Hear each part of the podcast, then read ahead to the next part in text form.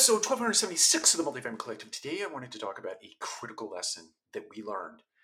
Uh, we have a high rise in Atlanta, in high rise multifamily building. Um, we had recently had a fire in one of the units, stovetop fire. Sprinkler system kicks in, works beautifully, but the excess water made its way to the elevator shafts and it put two elevators out of service, two of three. The third elevator was undergoing, at the time all this happened, was undergoing a brake replacement repair. Um, or brake, yeah, brake replacement repair. So all three elevators in the building went down all at the same time, or were down all at the same time. The key components in the two elevators that went down as a result of the water were electronics, and they have chips in these electronic boards and there's a worldwide chip shortage right now. So, all that to say this we had an, a high rise building that didn't have any elevator access to get up and down the building. And it taught us a very valuable lesson. And one would argue we should have thought of this in advance, but we didn't.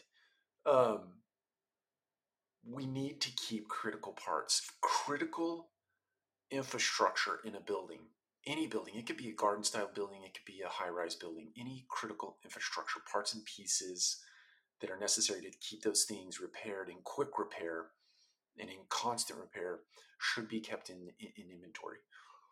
Um, this is, let's call this episode um, a heads up to everybody out there who's operating a building today that might not have thought about this. We didn't think about this.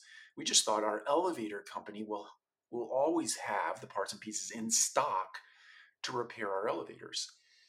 But they are experiencing the same sort of constraint in the chip shortage that we would have if it were a not so critical uh, component to an operation, right?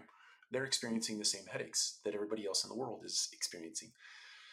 So, my encouragement to you in this episode is if you have elevators in your building, if you have other critical systems in your building, especially those that require chips uh, to run or as part of the running mechanism, go buy some inventory.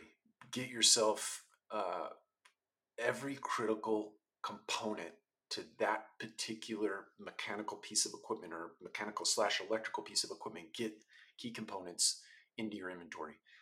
Order them now because you will be delayed in getting them but get them and get them put into your inventory put them somewhere where all you have to do is call the vendor the vendor comes out and they use your parts and pieces to put into the to the critical system that might go down. So that's my encouragement with this episode. Take care. We'll talk to you again soon